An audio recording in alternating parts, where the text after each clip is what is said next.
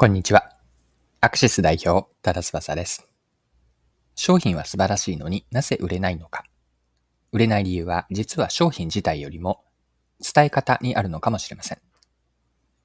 今回は消臭という言葉を世に生み出した無香料消臭剤メーカーの事例からお客さんや世の中に商品価値を伝える秘訣を紐解きます。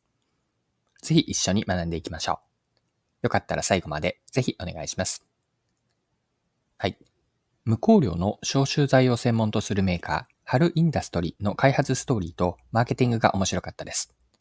まずは、ハルインダストリの消臭剤の開発のストーリーから見ていくんですが、ハルインダストリーは2023年今年創業40周年を迎えたんです。扱う商品ラインナップは消臭ビーズから柔軟剤まで幅広いんですが、すべて無香料なんです。40年もの間、無香料の消臭剤にこだわって商品開発をしてきました。ハルインダストリーの消臭剤の特徴は、芳香剤でいい香りにするのではなくて、何の匂いもしない状態にすること。ここに特徴があるんです。良い香りで匂いをごまかすようなものではなくて、無香料の消臭剤で匂いを消すこと、これを強みにしています。創業した1983年、その頃は世の中にあったのは芳香剤のみで、消臭という概念がそもそもまだない時代だったんです。ハルインダストリーはそこから2年かけて消臭剤を開発しました。消臭剤の最初のお客さんになったのは、魚の缶詰工場でした。で、この具体的な話について、マーケティアの記事で詳しく載っていたので、記事から一部抜粋をして読んでいきますね。1983年、昭和58年に創業しましたが、最初のお客さんは魚の缶詰工場でした。静岡県には大きな港がいくつもあるので、取れた魚を加工する工場もたくさんあります。とある工場長から、工場の匂いに近所の住民から苦情が来るから芳香剤を使ってるけど、香料と魚の匂いが混ざってかえってひどくなると相談されたのがきっかけです。そこで混ざり合うことでひどい匂いになるなら混ぜずに消せばいいじゃんと思ったわけです。その時はまだ営業の仕事をしていましたし、消臭に関する知識は全くありませんでした。でもなぜか自分がやらないといけないと思ったんですよね。すぐに研究を始めようと思い、エバポレーターという本格的な実験装置を100万円で購入。幸い営業で稼いだ資金はありました。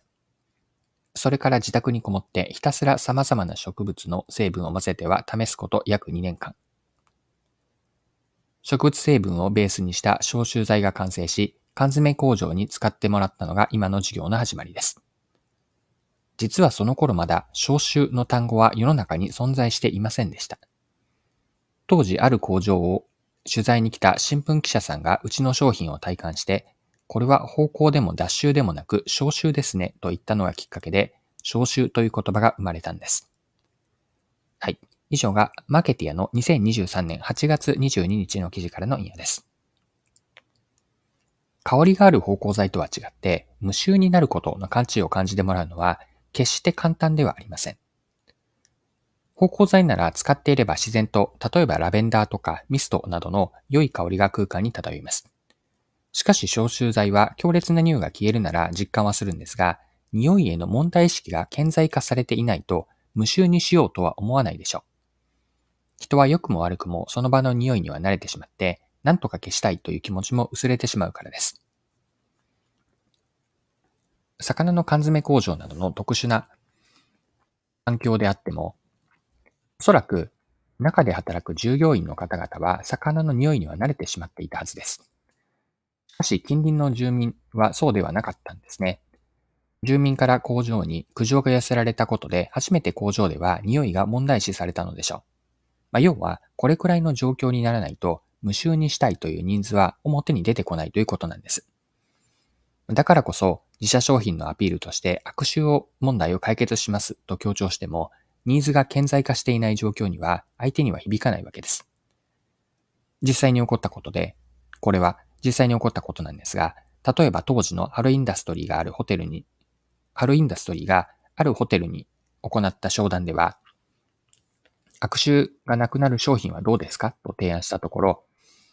ちの部屋が臭いというのかとホテルの支配人からお叱りを受けてしまった。こんなエピソードも語られていました。はいではですね、ここからはマーケティングの視点でもう少し掘り下げていきたいんですが、春インダストリーの無香料の消臭剤がビジネスとして軌道に乗り始めたのは、お客さんへの伝え方を変えたからなんです。嫌な匂いを消すという悪臭問題を解決するのではなくて、それだけではなくて、さらにそこから一歩踏み込んで、空気を爽やかにして、空間の価値を上げませんかと、こんな伝え方にしたんです。悪臭の対処だけならただの手段なんですが、自分または自分たちのいる悪臭、自分たちのいるその空間の匂いに問題を感じていない人には悪臭を対処するでは響かないんです。しかし、空間の価値を上げるというお客さんにとっての便益、ベネフィットまで伝えることで、お客さんのとってのその商品のお客さんへの意味合いをしっかりと言語化したんです。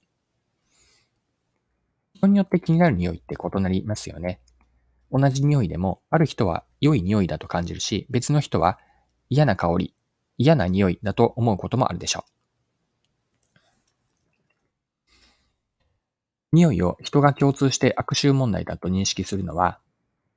よほど強い匂いのレベルになってなければいけません。で、ここを無理に突破するよりも、匂いそのものを消すことで人それぞれの好き嫌いの匂いのない空間に変わって、あなたの商売にもお役に立てると。お役立てできるはずですと。で、このようにアピールすることで、匂いへの顕在化ニーズがまだないところに販路が広がったんです。具体的には、ハルインダストリーの場合というのは、ホテルであったり、パチンコ店、オフィス、商業ビルです。ハルインダストリーは、匂いを消す問題解決というマイナスをゼロにしただけでは止めず、空気を爽やかにして空間の価値を上げるというプラスの価値にまで訴求しました。お客さんにとっての便益として提案したところに成功の要因があるんです。はい。では最後にですね、このハルインダストリーの無香料消臭剤の事例から学べることを一般化して捉えてみましょう。商品の特徴をどのように伝えてお客さんに価値だと思ってもらえるかこの点に学びがあるんです。まあ、時として商品特徴をストレートにそのまま伝えても、相手にはピンとこなく、まあ、ともすると相手からのイメージを悪くなること、悪くすることすらあるんです。でそこで大事なのが、商品特徴をお客さんの価値に言い換えることなんです。春インダストリーの消臭剤が売れるようになったのは悪臭を消すではなくて、匂いを消して空気が爽やかになって空間の価値が高まるという訴求、こんな訴求に変えたところ、これターニングポイントだったんです。商品の特徴や強みをお客さんの価値に言い換えるためには、ではどうすればいいのか、これから言う次のようなプロセスで進めていくといいでしょう。価値提案のプロセスですが、まず最初にやるべき、やりたいことは、ターゲットとするお客さんを定めると。誰が自分たちのお客さんなのかです。次に、お客さんの置かれた環境、求めていること、それ以外にも普段行っている行動とか、言っていること、やっていることの奥にある、言動の奥にある心理など、これらお客さんのことを深く理解するわけです。でそのお客さんの理解に基づいて、お客さんが本当にやりたいこと、お客さんがまだ言語化できていない望みや不満を見極めます。さらに、それによって、お客さんが実は本当に求めていたことを満たすために商品がどのように貢献できるのか、提供価値を明確にし、商品特徴やもたらす価値、お客さんにとっての価値というのを、その彼ら彼女らのお客さんの心の金銭に触れるような言葉に言い換えて提案をすると。これが価値提案のプロセスなんです。商品の強みをいかにお客さんにとっての嬉しさ、つまり価値に言い換えられるか、ここ、成功するマーケティングの鍵を握ります。今回は以上です。最後までお付き合いいただきありがとうございました。それでは今日も素敵な一日にしていきましょう。